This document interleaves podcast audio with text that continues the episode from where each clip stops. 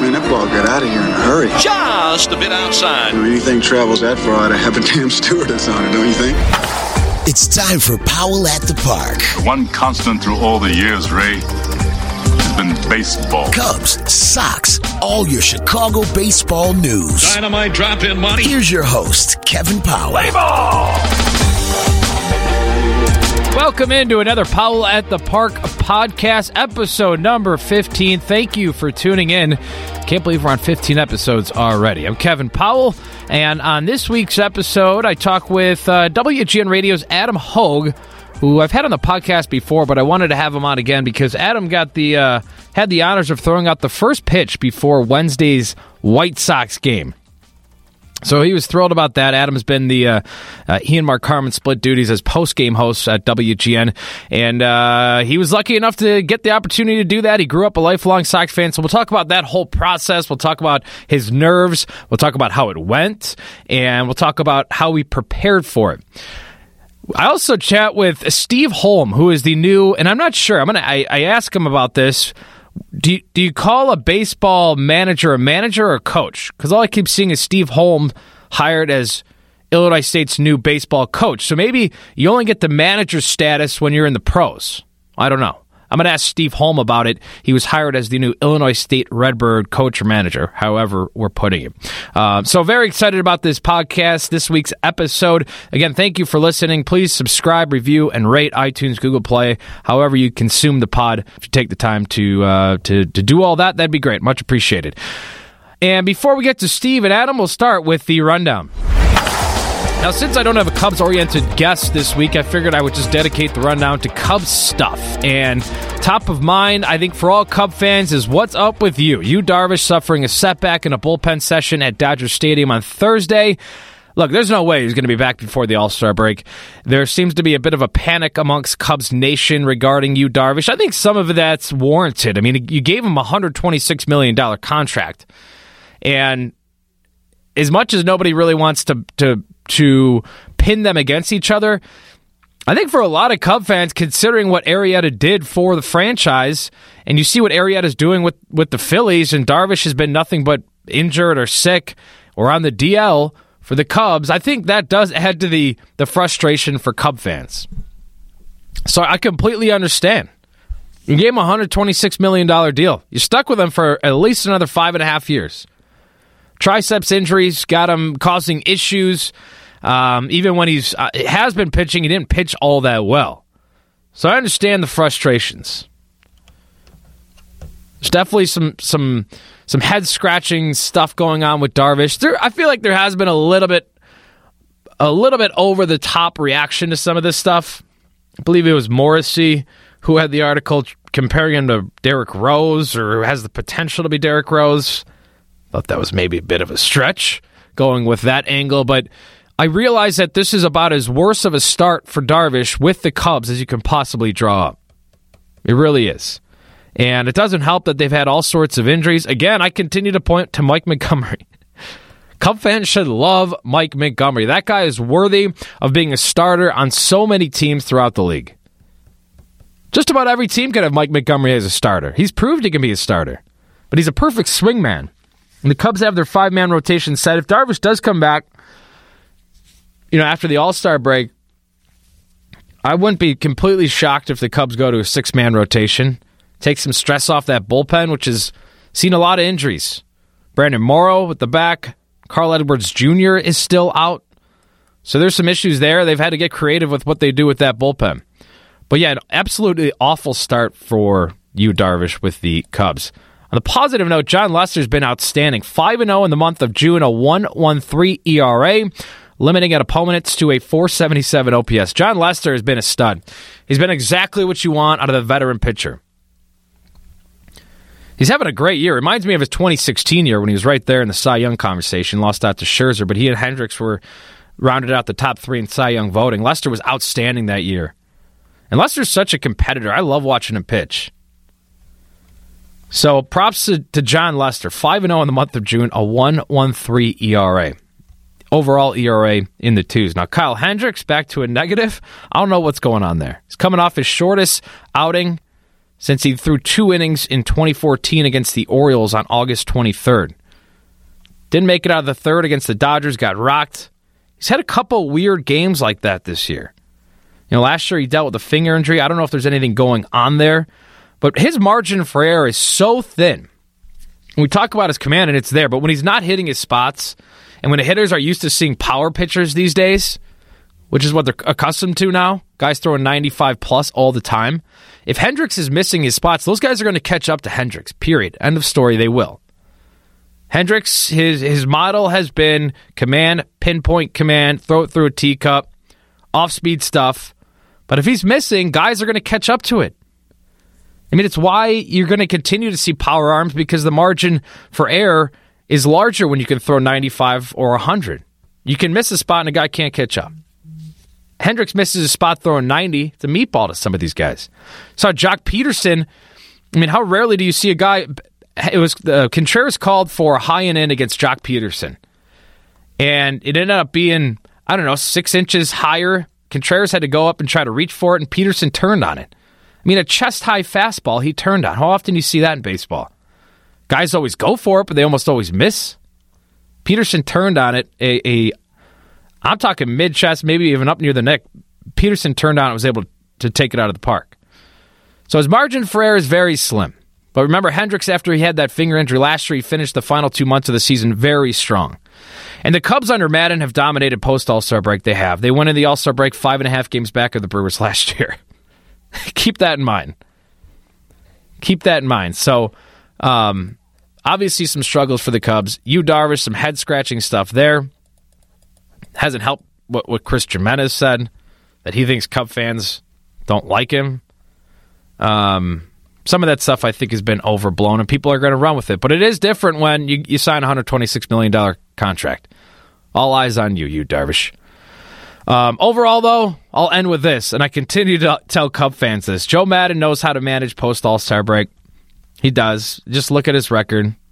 It's best in, best in baseball. The Cubs know how to finish down the stretch. They have. They've done it the past few years now. I think the Cubs will be just fine. And keep in mind, Kris Bryant is on the DL as well. Kris Bryant hasn't exactly clicked all year, and they're still right there. It's a couple games back of the Brewers. The Cubs are going to be fine. Brewers don't have the firepower unless they do something big at the at the trade deadline. Cubs are the best team in the National League. The Cubs are the best team in the National League. I truly believe that and they're lingering, and they haven't even played their best baseball. It's been hot and cold all year.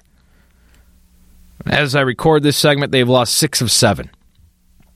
I wouldn't be surprised if they end up winning seven of eight and bouncing back from that.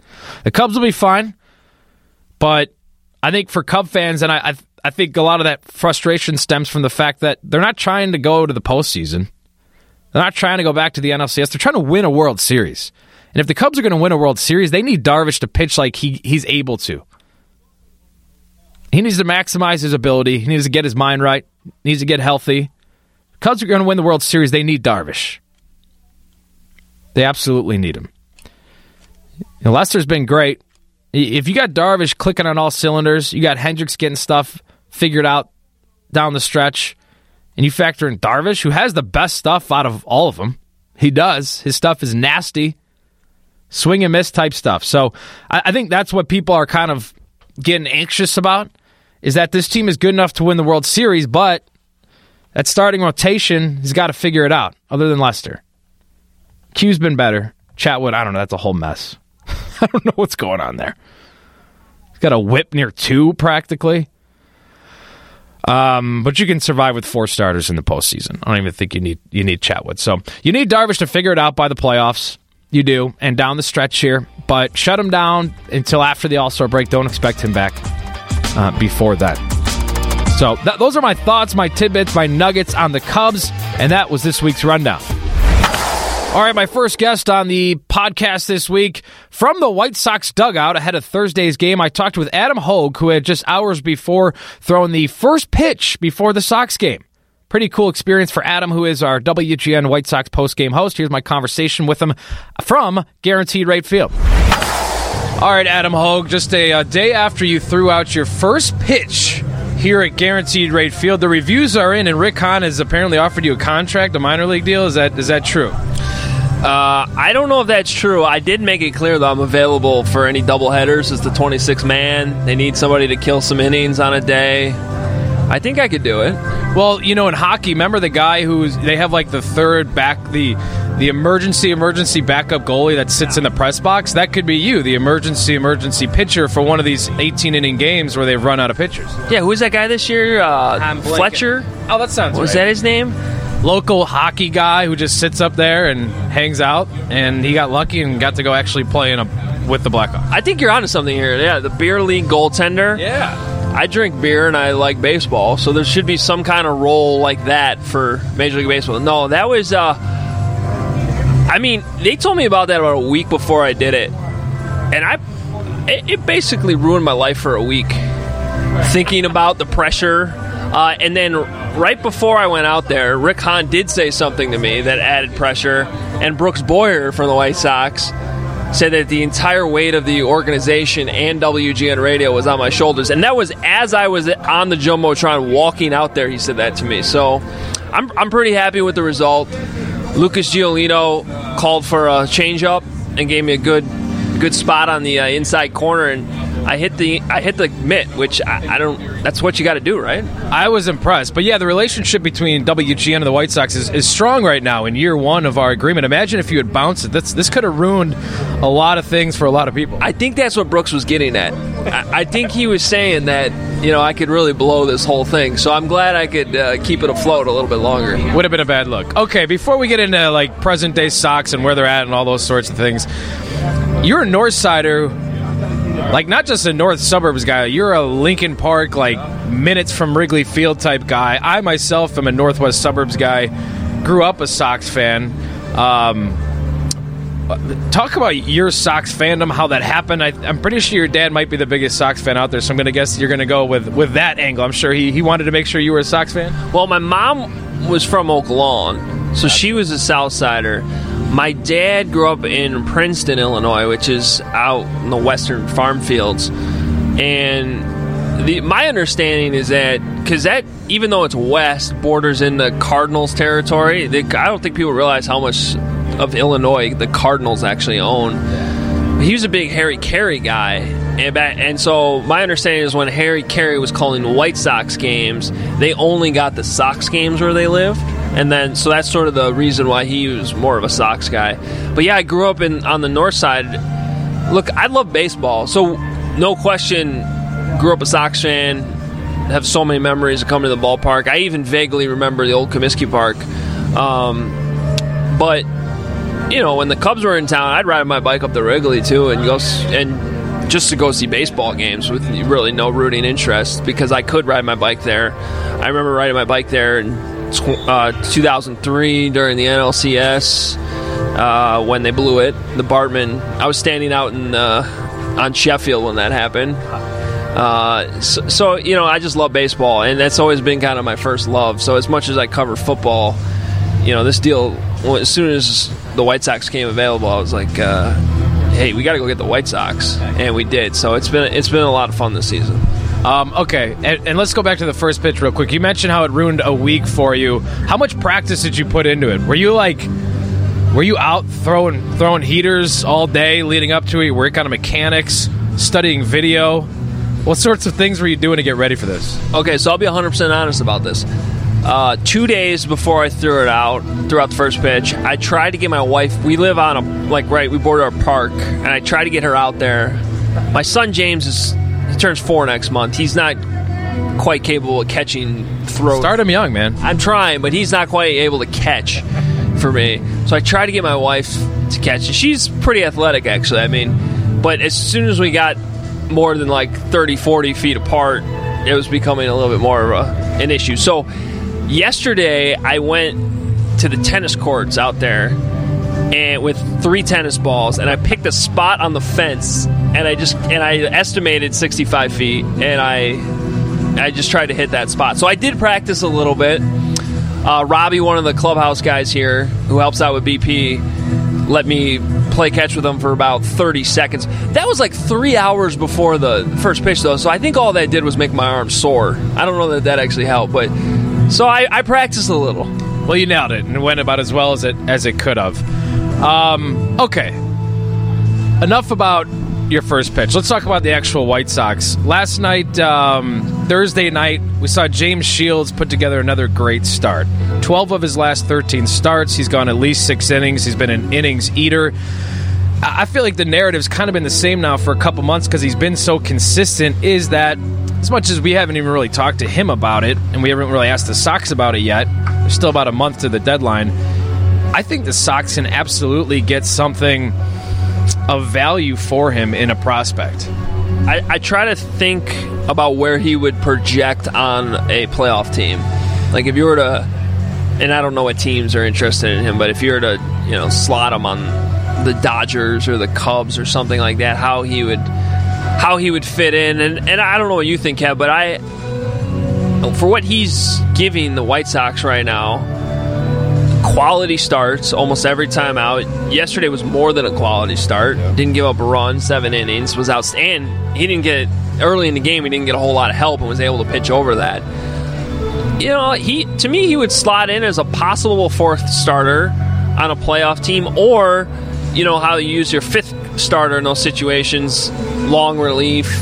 You go through your bullpen like crazy in the playoffs.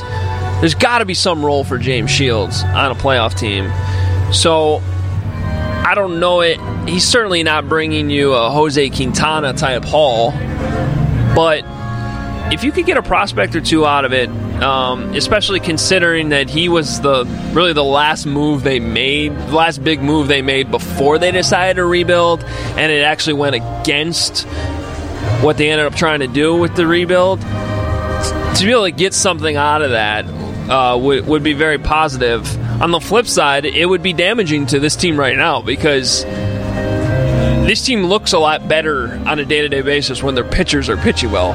It's baseball, uh, any teams like that, but really, the, the Sox have gone through good stretches here as of late, and that's been when the pitching's been good, and James Shields has been a big part of that. See, for me, the the way Shields, because it's all going to just depend on what the market's at. Here's why I think they could potentially get a pretty decent haul form, whatever decent haul, whatever that means to anybody. Uh, Let's just say a, a prospect that, a meaningful prospect, a guy, maybe a top 10 prospect from a team.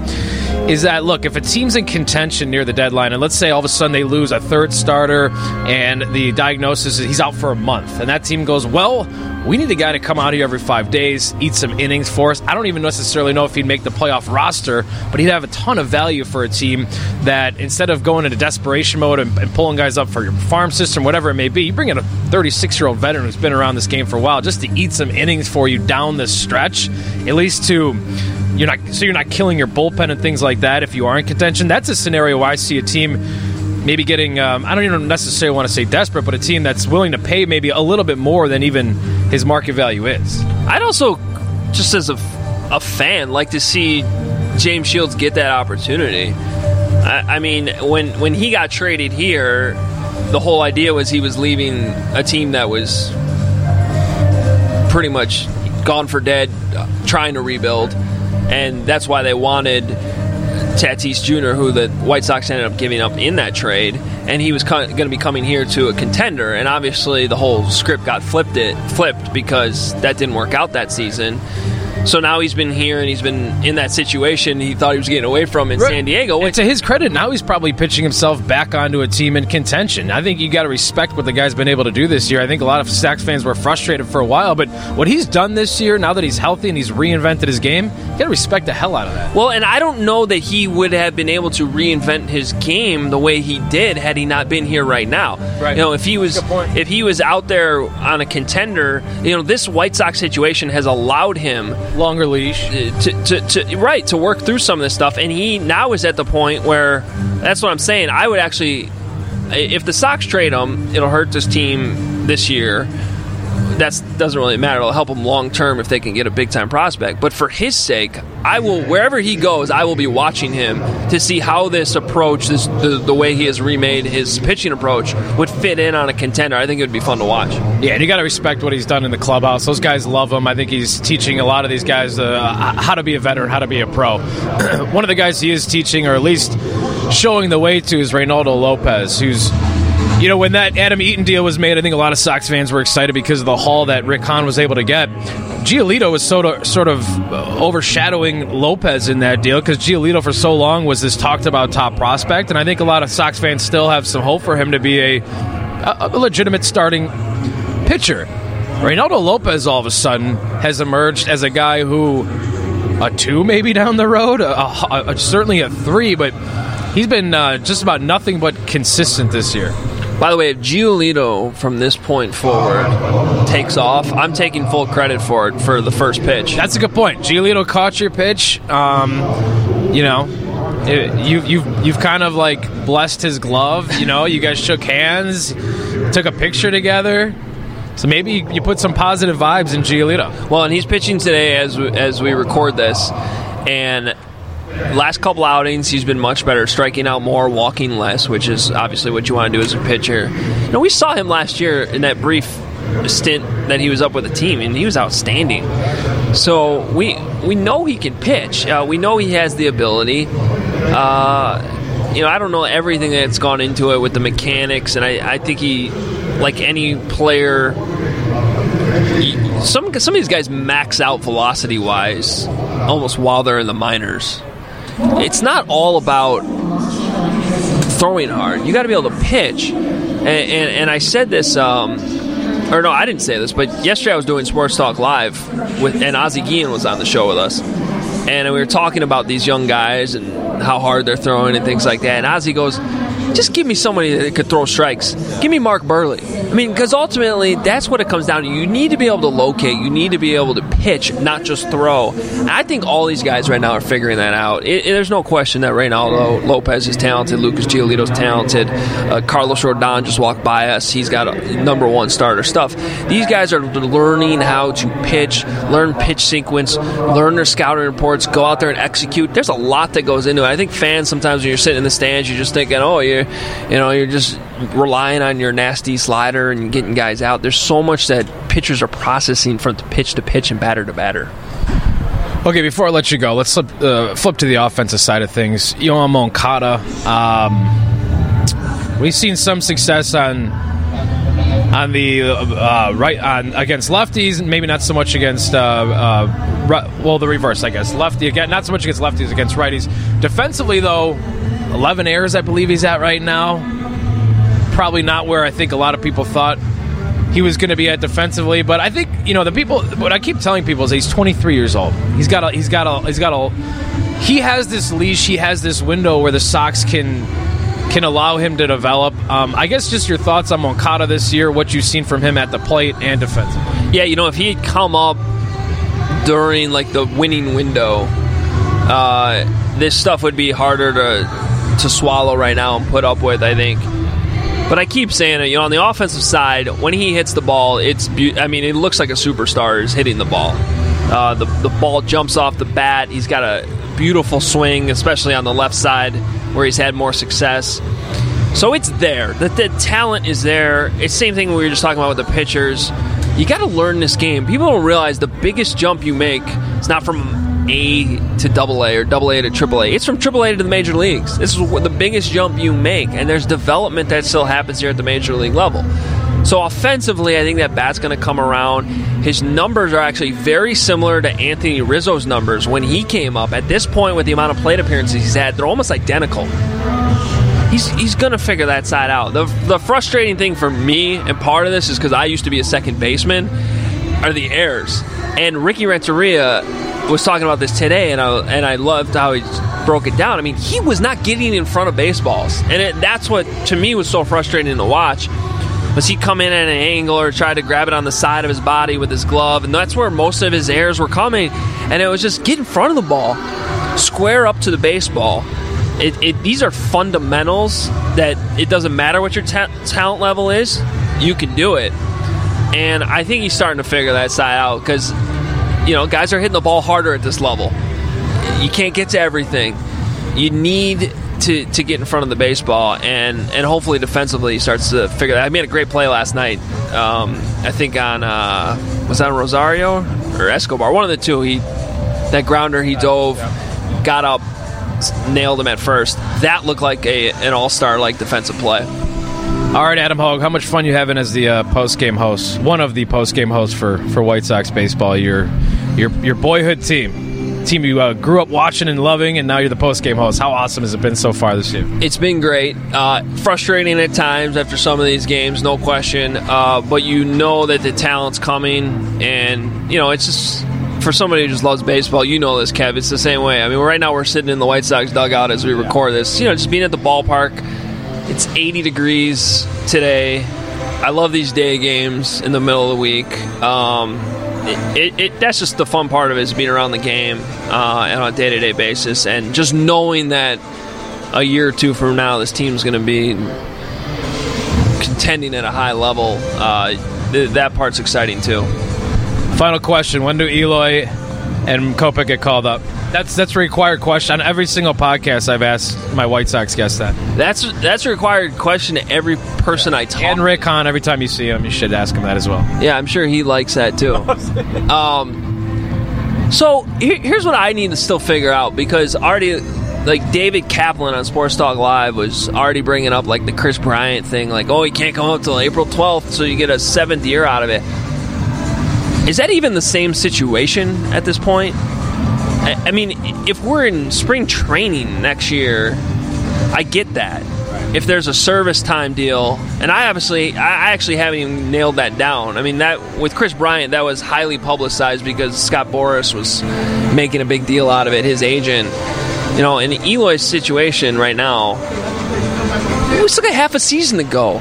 If he's ready to come up, and I realize, you know, he's not going to help his team make the playoffs this year, but it's just what I was talking about with Moncada. He's got development here to do. So if you can get him up to this level, to me, that's they'll figure out the contract later. If he's a superstar and going to be the fran- you know face of this franchise for a decade, he'll be here for more than six or seven years. So I don't. I'm not worried about the service time right now. Right, and that's what I've said about Eloy and even Kopech. It's probably a little different for positional players and pitchers, but look for Eloy if he's ready, bring him up. Simple as that. If you think he's ready, bring him up whenever you want to bring him up. That's where I am right now. Now he's two home runs at AAA. Yeah. Uh, he's so good. I mean, you just you just. I saw him in spring training. That one at bat because he was hurt while I was there, and he surprisingly pinch hit against the Cubs the day I was actually leaving town, but I was at the game, and he comes in and he just hits a home run right away, and it was like, come on. I mean, they, they, it, it, he's they're both really talented. So I to answer your question, I don't know when, but I think they'll both be up at some point in the season. Thanks for joining the podcast. Appreciate it. Thanks, buddy. Appreciate it. And well done again on the first pitch. Pretty impressive. That, to answer your earlier question, that's the highlight of the uh, the, the gig so far. Yeah. Thanks, man. All right. Pretty great stuff from Adam. Some good Sox talk there, and of course, talking about his experience throwing the first pitch. Adam has a very successful Bears podcast. Must listen Bears podcast. Hoge and Jahns. Look for it on iTunes and anywhere you can find a podcast. But Adam, a diehard White Sox fan, and uh, and he covers the Bears as a reporter very, very well. So thanks to Adam for for joining me on the podcast. Up next, Steve Holm, the new Illinois State Redbird manager or coach. I think that's my first question. Is everything I've seen, all the uh, the media uh, releases, all the stories, do college baseball coaches call themselves managers? I know this is so dumb, but I'm just curious because I don't know what to call him, manager or coach. Anyways, here's my conversation with Steve Holm, the new head of Illinois State Redbird Baseball. We're now joined by Steve Holm, the new head baseball coach at Illinois State. Steve, here's my question: Is it coach or manager in college? Because everything I've seen written about you, it says new head coach Steve Holm. Is it manager or coach in college, or do you have to be in the in the pros to be considered a manager? College baseball, they refer to you as the head coach, but um, pro ball is definitely manager. But in pro ball, you never call them coach. I found that out on my first day when I signed. So it's uh, first name or last name. All right. Well, first of all, thoughts on just being named the new Illinois State head coach. I'm I'm a passionate alum. I absolutely loved it there. I even did a victory lap. I was there for five years, Steve. We won't get into the reasons why I was there for five years, but I loved it there. I was I used to go to Duffy Bass Field and watch games. How excited are you uh, to be a part of the Redbird family? Oh yeah, my family we're we're all pretty pumped. My wife is from St. Louis, so it's uh three hours for her. Um, she had actually moved out to California when I was playing, so um, the intent was to get her back close to home, which we did, you know, close at Purdue. And then the intent for me was to be a head coach at some point. and then so that that helps there. That that box is checked, and then you know as a first time head coach, you're landing at a spot in a multi bid league for you know in college baseball. That's usually you have to go to a league where it's a single bid league, and be able, to be able to skip that. I mean, that was you know yet another box check. So this this was kind of the perfect storm for us. You know, we couldn't have landed at a better spot. Let's get to know Steve Holm a little bit. You're a West Coast guy. Grew up in Sacramento, is that right? And then you ended up you did play some pro ball a little bit, and then when did you decide that you wanted to be a manager, whether it was at the collegiate level or, or, or minors or even at the big league level? Is this always something that you wanted to do? Is to be a manager or a head coach? Um, yeah, I think so. You know, I, I I went to school at Oral Roberts, which is in Tulsa. So that was kind of my first taste of the uh, Midwest. That's where I met my, wife, and uh, you know, then I, obviously I played pro ball for 12 years after that, and when I got into pro ball, I, I definitely knew that I wanted to stay within the game, and you know, whether that was a coach or a head manager or go back to college or scouting, whatever that was, you know, I wasn't quite sure at the time, and then you know, as it got you know longer into my career and I got older and older, I definitely knew I, you know I wanted to wanted to manage or be a head coach at some point, and you know, so I ended up getting lucky and got got on at Sacramento State, which was my hometown, and I, he actually offered me the job three days before I got released. My last year, I was with the Marlins at that point, AAA. So he offered me the job, and then three days later, I got released, and you know, kind of look up in the sky and go, oh, I, I guess it's time, you know. So I uh, took that job and was it, you know, pitching coach out there for four years, and you know we we just drew a map around St. Louis. My wife and I have places that you know we wanted to kind of find a spot to be that was close enough for her to be home, you know, close to home, and me to still do my thing. And you know that's how I ended up at Purdue, and um, you know then obviously parlayed that into this this one here.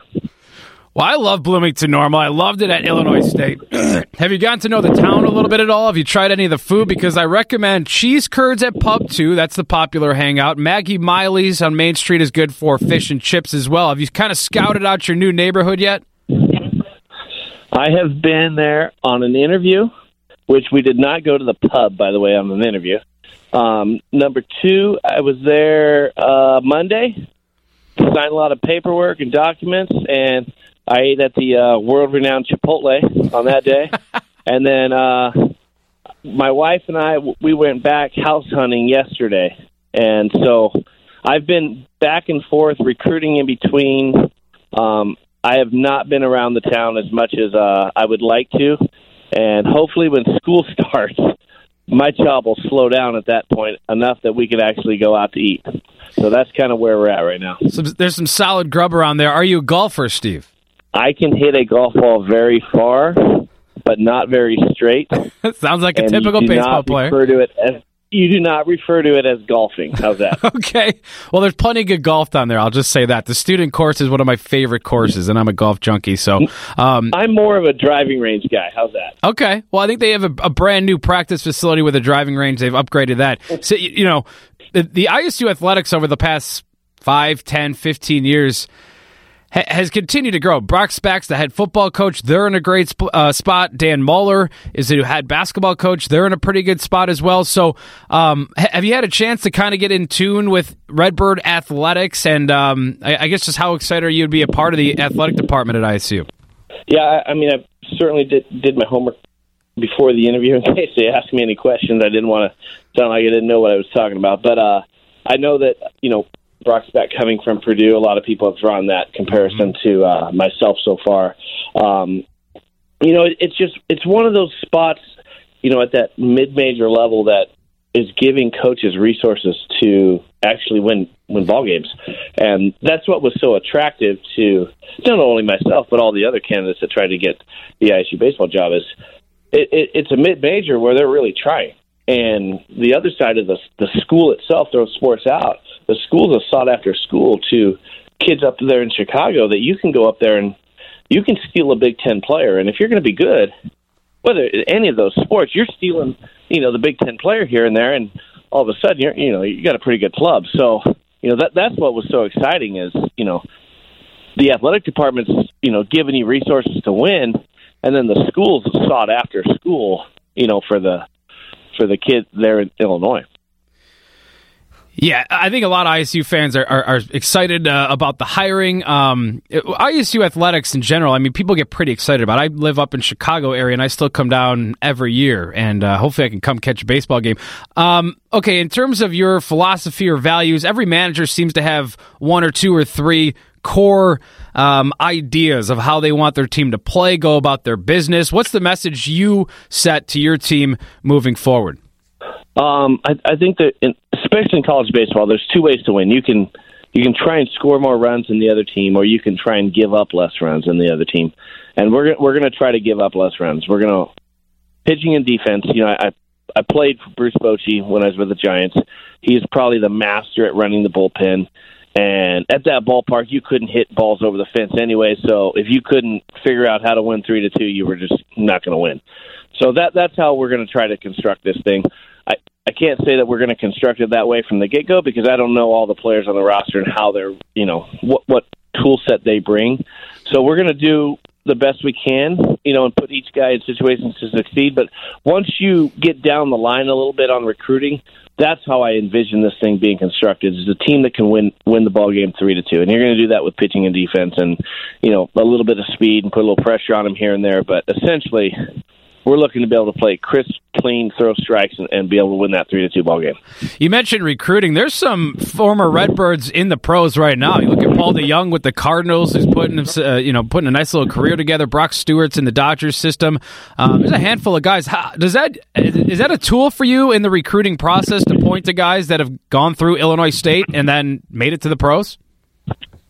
Yeah, I mean every every program does their best to put their you know their best foot forward whenever you have a recruit. But you know the the best thing about you know Paul DeJong playing for the, the St. Louis Cardinals is the fact that essentially you're recruiting kids within the same region for the most part mm-hmm. that know the Cardinals, and they know that coming in to where you don't have to sell it. It's already there, and, and you know it's kind of the elephant in the room. And once you bring it up, you know you get a little smile here and there because they, you know, you know, and anybody who's been in the Midwest realizes that St. Louis Cardinal fans are as diehard baseball fans as there is. So when you when you can recruit a kid that is familiar with that, I mean, it's it, everything is golden then.